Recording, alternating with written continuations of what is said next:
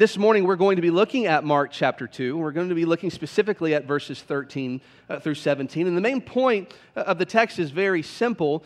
Jesus has come to rescue not those who have it all together, but instead those who are broken, those who are in need of rescuing. But before we even begin to flesh out the text, I want to share with you a story.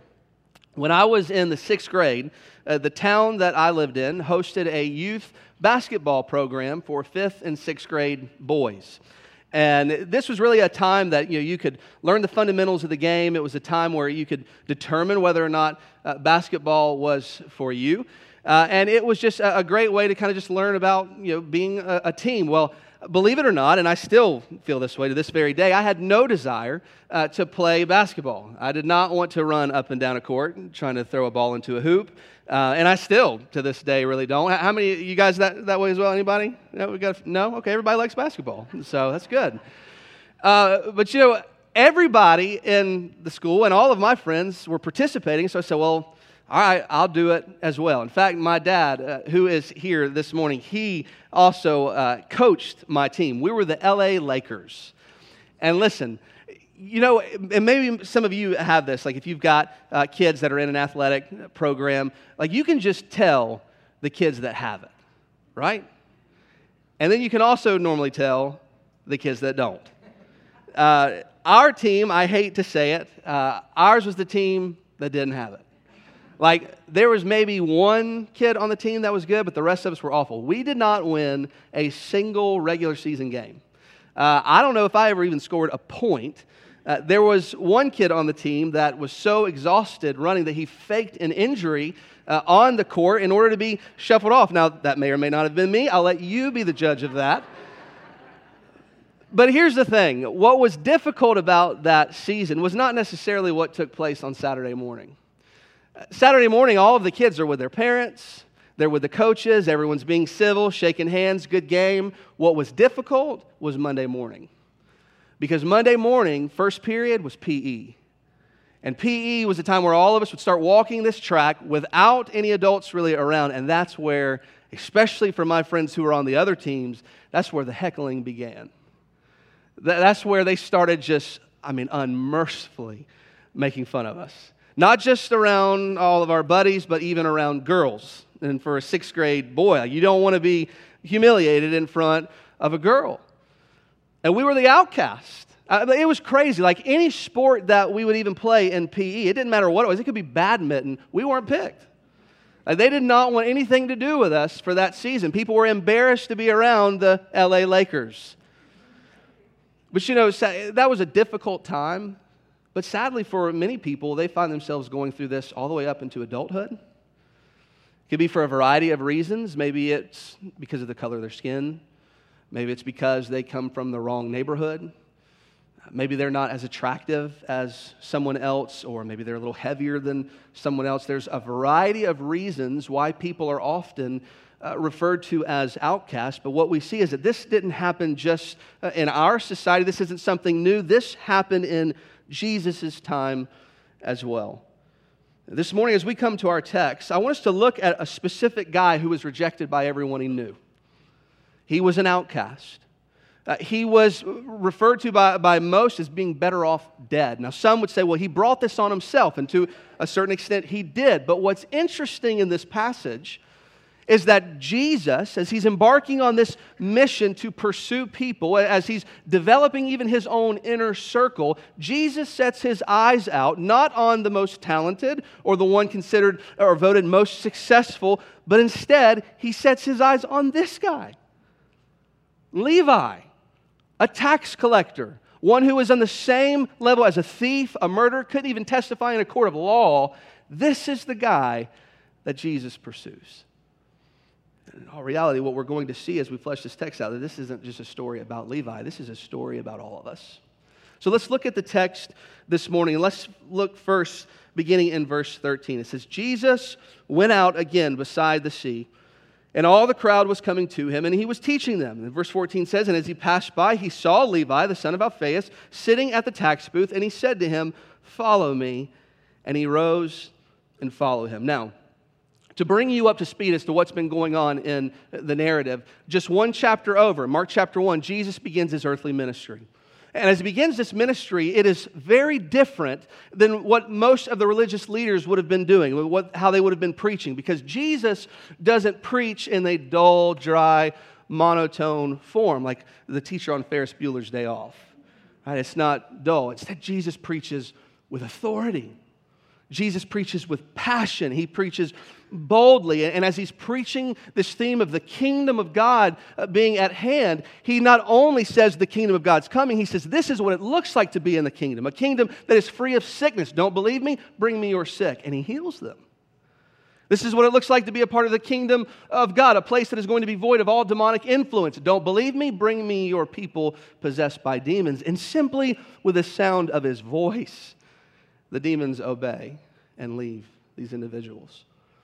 So, of course, hearing all of this, seeing all of this, of course he's going to develop a crowd, right?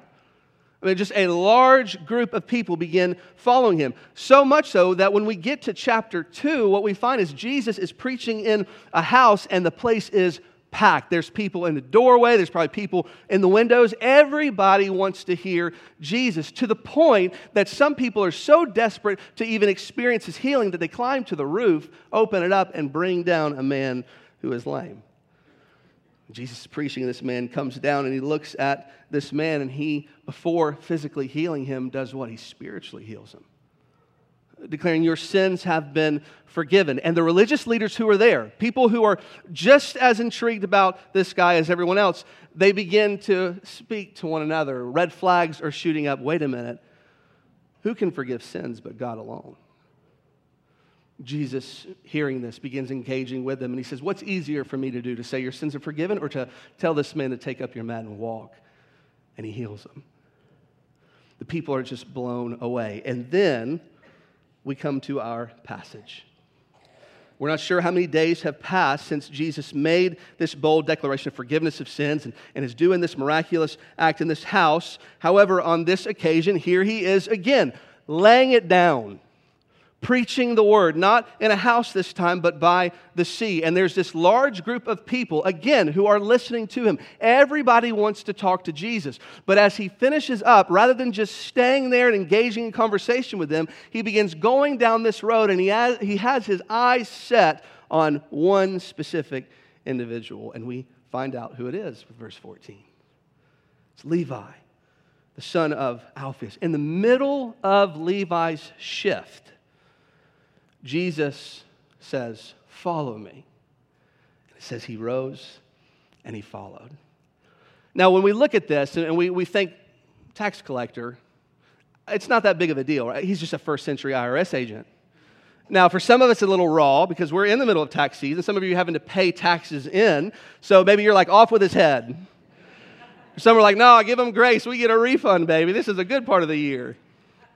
But there's so much more to this guy and the profession that he's in back during this time. Many of you probably know at this period, Israel was not a sovereign nation. Israel instead found themselves under the ruthless rule of who? Rome, of the Roman Empire. And so Herod the Great, ultimately, as he dies, he kind of allows the power to be controlled by four of his sons. And this man by the name of Herod Antipas is controlling this area. And he says, listen, we got to impose taxes. But instead of the taxes going towards the well-being of Israel, they instead go towards the well-being of this foreign nation, of Rome. So the Jews are expected to collect these taxes. Well, no one wants to do that, so here's how they make it appealing.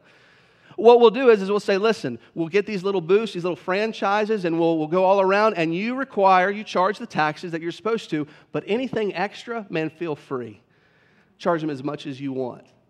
You can make a killing being a tax collector. The problem is, the people who would do this would what? They would betray their own people.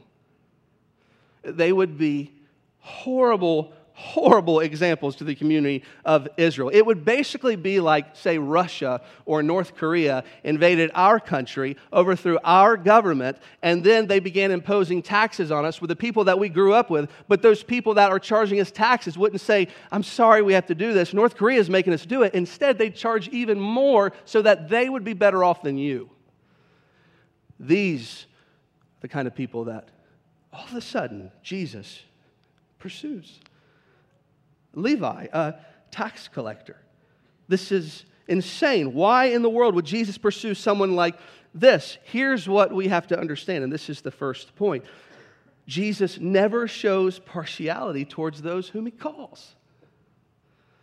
He never shows partiality. He doesn't engage or try to bring about with his inner circle somebody who has it all together or who's an upstanding citizen. Instead, he goes after a guy like this. And as shocking as it is to us that he would love and even invite someone like this to be a part of his circle, it's the same story for all of us.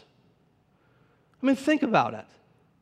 Sure, we might be upstanding citizens in our community. We may have it all together when it comes to our families, but before a holy God, as we sung about this morning, what is it, head full of rocks, heart of stone? Committed cosmic treason against the holy God.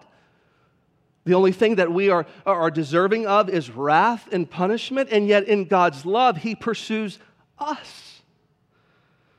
He goes out on a rescue mission, not just for Levi, but for us. I mean, this is amazing. Think about, where were you when God saved you? I mean, although our stories might be different, we're all on the same level playing field. None of us are righteous. We're all in need of rescuing. Where were you when God showed up? Because oftentimes he shows up when we least expect it. We have no intention of inviting him into our hearts. I think about my own life. Being raised in a godly home, at the age of 6, making a profession of faith, walking an aisle, getting baptized, got the certificate to prove it. But for 9 more years, there's no desire for the things of God. There's no hunger for his word. Sure, going through the motions, but there's nothing there. There's no need for a savior. But at the age of 15, sitting in a choir loft, singing songs declaring of the love of God, though I have none in my heart. On that day, Jesus says, Ryan Mason, follow me. Where were you? Our stories might be different, but it's ultimately the same. Jesus says, follow me. I think about people that I have been close with. One deacon in Arlington that said, man, God saved me on the side of Interstate 10, getting ready to kill myself, and Jesus invaded my life and said, follow me. I think about one of my friends who became a pastor, who's pastoring right now in Pennsylvania, who was invited to church, and so he goes without shoes, and he actually stole the shirt that he was wearing on his back. And on that day, Jesus says, Raymond Johnson, follow me. Where were you? And this is a beautiful picture of what Jesus has come to do, not just for men like Levi, but what he has come to do for men and women like us. There are some of you in this room who are thinking to yourselves, I'm unworthy. Who maybe have heard from a spouse or your boss or your coworkers or your friends at school that you're of no value. And yet what we see in a passage like this is that the gospel says otherwise. You are, for some reason, I am, for some reason, of tremendous value to the creator of the universe. But what we also see here, as encouraging as this is, I want you to look at the last sentence of verse 14. As Jesus interrupts this man in the middle of robbing people, of taking advantage of people, Jesus says, follow me. And the last sentence is, and he, that is Levi, rose and he followed. In other words, what we see here is that, yes, absolutely, Jesus will save you right where you are. You don't have to clean up your life. You don't have to get your affairs in order. He will save you right where you are, but make no mistake about it. He won't leave you there. You will be moving forward. You will be changed, right? As Paul says in 2 Corinthians 5:17, if anyone's in Christ, what? He's a new creation. The old is gone. The new has come. Levi did not say, well, just hold up a minute. Let me finish my shift. He doesn't say, well, just hold up a minute. Let me go home and kind of weigh the pros and the cons. Man, I'm not going to make as much money anymore. How am I going to live? Instead, what does Levi do? He gets up and he follows. There are some of you who have been called by God. There's no partiality in his calling. No matter what background you come from, what zip code you're from, He has called you. He has sought to radically transform you. And He is giving you the Holy Spirit to conform you more and more into the image of Christ. And in doing so, you are moving forward. You're no longer the same. So let me ask you this morning, what is it? Because some of you are totally satisfied with the one and done understanding of, I pray the prayer, I'm good to go. But have you been changed? Some of you, God is calling on you to leave your unethical practices at work. God is calling on some of you to leave a toxic relationship that is hindering your relationship with God. Some of you, it's not even that. Some of you, God's just calling on you to leave your selfish ways and to put Him first and to put your family first rather than all the things that you want. And I've got to be careful saying that kind of stuff because I don't want this to turn into a moralistic sermon. It's not meant to be a moralistic sermon. If you do all of these things, if you work your fingers until they're bone dry, then you will receive salvation. That's not what I'm saying. But a person who has experienced Christ interrupting their lives and saying, come, follow me, they will be different. Works doesn't get you salvation, but it's the evidence that you've received it, right? So we see this wonderful, wonderful act of Christ, showing no partiality in His calling, saying, follow me. We see Levi being radically transformed, moving forward. But notice next, and this is the second and last point. Congratulations, we're almost done. Though Christ shows no partiality towards those whom He calls, what we also see beginning in verse 15 is that Jesus shows no partiality towards those whom He fellowships with. This is different. Because Jesus, when He calls this Levi, He's not satisfied in him filling out a little card, reporting it to the convention, and then boasting about all the salvations he had received. Instead, what does he do with verse 15? Look at it. And as Jesus reclined at the table where? In Levi's house. Many, it says, tax collectors and sinners were reclining with Jesus and His disciples at Levi's house. Why? Because there were many who followed Him. You understand what's happening here. There's this large feast that's taking place. That's what Luke's account says. It's a great feast. It's a new birth celebration. Levi has been changed. He wants everyone to hear about it. And Jesus doesn't go, nah, I'm good, man. I shared the gospel with you. You prayed the prayer. You're good to go. Everything's done. Instead, He says, man, I'm going to be at your party. In other words, what Jesus is demonstrating here is that this is a person who's not just interested in salvation per se as praying a prayer and receiving Christ, but in discipling and pouring himself into this man. This guy ends up being one of the disciples, right? And all these other tax collectors and sinners are there. You say, well, what does it mean by sinners? This means thieves. This means prostitutes. It's not just Jesus and His disciples who are there. And imagine how uncomfortable, mind you, it would have been for Peter, James, Andrew, and John. These were fishermen in the area. They had been taxed by these jokers. And yet now they're at a party with them celebrating the new life of this deceiver, this traitor to Israel. And Jesus is demonstrating and showing them, listen, it's not just about the decision. We are to do life with these kind of people. We are to pour in to these kind of people. But notice the difference with the religious elite, with the churchgoers, we could say, synagogue goers. Verse 16, and the scribes of the Pharisees, when they saw that He was eating with sinners and tax collectors, said to His disciples, right on. Is that what it says? No. Why in the world does He eat with these kind of people? Why in the world? And notice, they don't call out Jesus because they've already kind of been humiliated back at the house a couple days before. Instead, they pursue who? The disciples. Well, we're the religious elite. We can flex in front of these guys. So, hey, Peter, How come the guy who claims to be the Messiah, you're a rabbi, how come he's eating with these kind of people?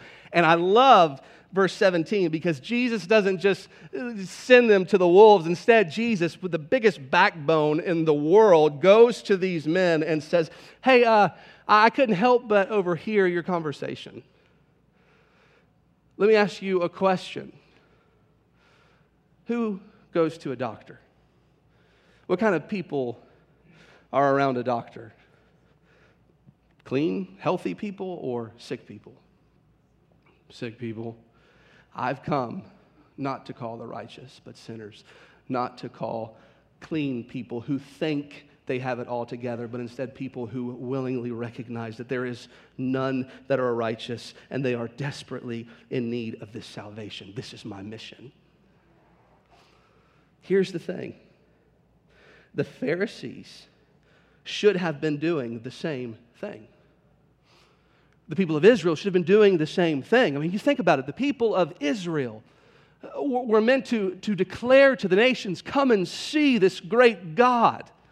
Come and be a part of what God is doing for the people of Abraham. Look and see how wonderful this God is. But instead, they built walls miles high, and they said, we are not going to fellowship with these kind of people. Instead, we'll stay in our studies, we'll debate, and we'll make no impact for the kingdom of God. We have it all together. These people that don't, they need to just tend to themselves.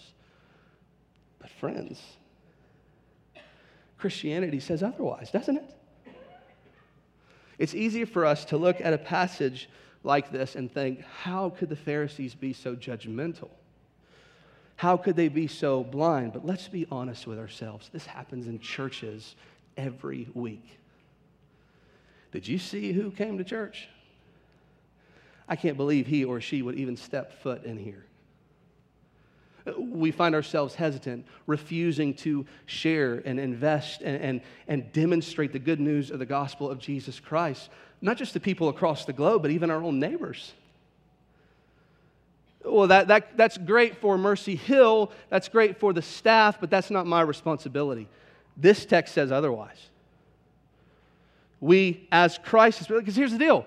When Christ is killed so that they might have life, and he comes back from the dead, what does he tell his disciples? Go out and make disciples. Do the very thing you've seen me do for the past 3 years. We at Mercy Hill exist to glorify God. How? By making disciples. It's not a suggestion. It's not a program. It's who we are. This is what the church is called to do. So we minister not just to those who are like us, but we engage and demonstrate the love of Christ towards those who are nothing like us. We engage with the homosexual. We engage with the atheist. We engage with the young woman who has chosen to have an abortion. We demonstrate the love of Christ to them. Why? Because they are just as much in need of the gospel as we were. So we pursue them. And if that is uncomfortable to you, if you have a problem with that, then you may have had a problem embracing a Middle Eastern Messiah that didn't speak any English when he was here on earth. The gospel is for people from every tribe, tongue, and nation, every zip code,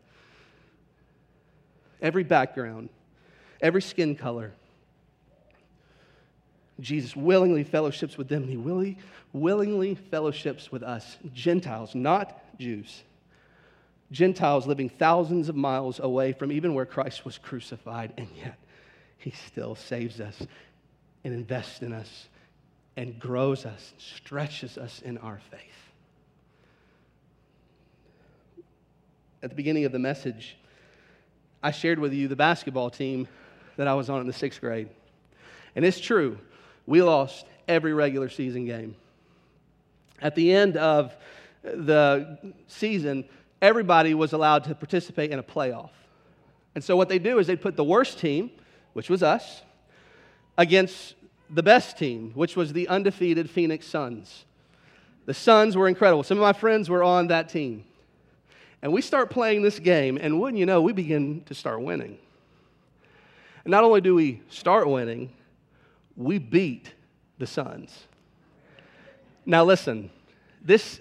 I'm probably sinning, but when I'm really down, I think still about the faces of my friends as they were so upset. that we just humiliated them, the team that was worthless, right? Outcast, no good, no talent whatsoever. This team beats the Suns. We ended up moving forward. The very next week, we play in the championship game against the Celtics. And guess what? We beat the Celtics. The worst team in the league became the 1998 champions of Hilliard, Florida.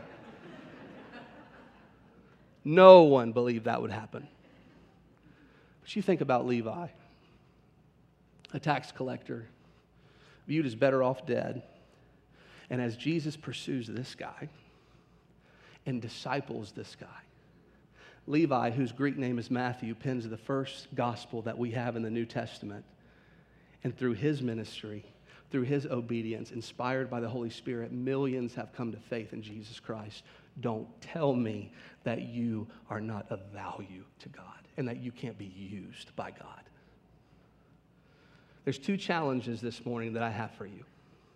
The first challenge is dedicated to a particular group of people in this church. Maybe you feel as if you are unworthy. Maybe you feel as if you are worthless. Maybe you feel as if you have no value.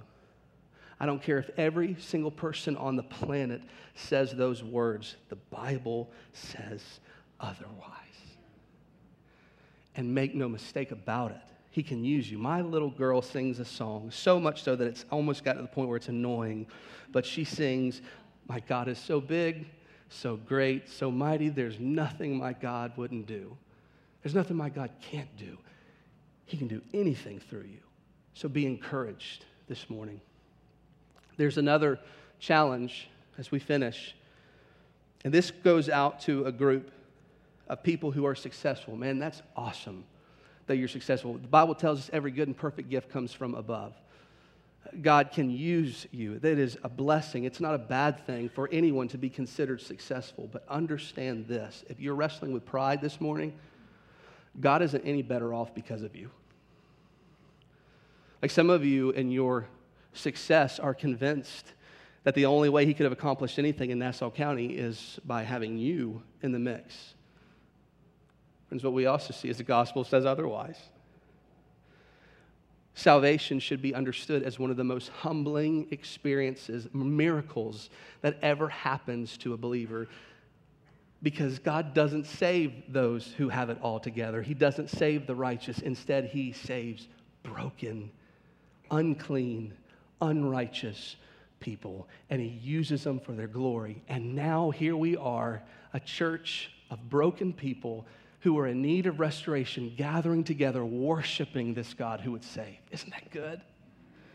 That God would bring together janitors and CEOs and teachers and contractors and students and house moms, whatever it is. And the only thing that could be explained as to why we be together is we have a common bond in the bloodshed of Jesus Christ. That is amazing. So let's live this out. Not just here within these walls, but outside in the world. Can we do it? Of course we can by the Holy Spirit. Absolutely we can. So may you be blessed, and may you be blessed by this word. Let's pray. Father in heaven, as I prayed in the first service, I don't feel worthy. I'm not worthy to preach this message, to proclaim the good news of a holy God. Father, none of us on staff are considered worthy. But yet your word has told us that you demonstrate your love for us and that while we were yet sinners, your Son, Jesus Christ, died. He died for us.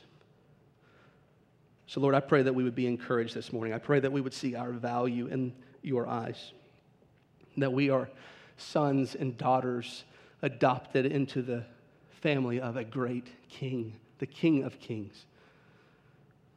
And Father, I pray this morning that in light of a message like this, that we would swallow our pride, a pride that I have, a pride that I have struggled with in the past, of thinking you're better off because of me.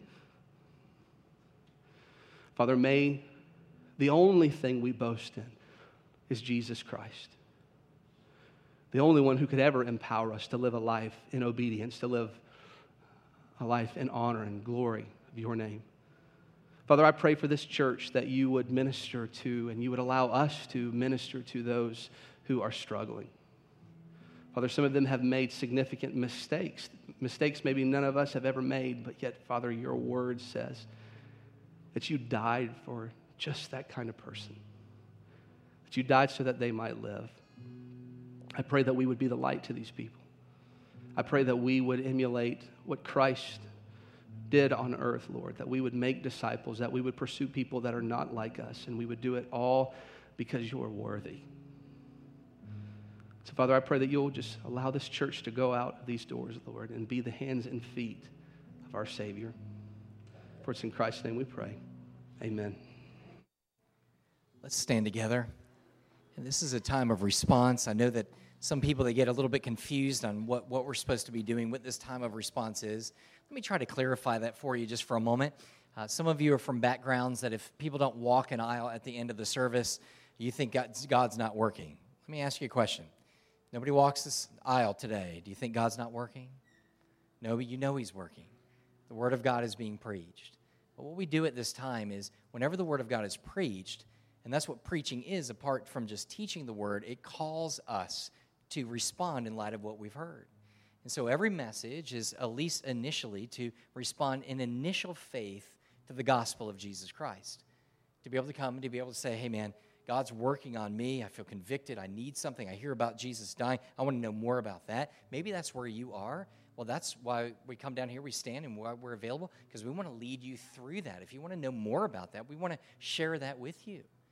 But if you're like, man, I know I want to be saved right now, then right where you are, call out for the mercy and the grace of God. But then there's greater faith. In light of this and what we've heard today, what we do is we don't walk away, and I love it's such a balanced picture of this gospel where we sit there and go, we know we're sinners. We know that we're undeserving. We know all of these things. And once we begin to be gripped by that, we don't leave that way.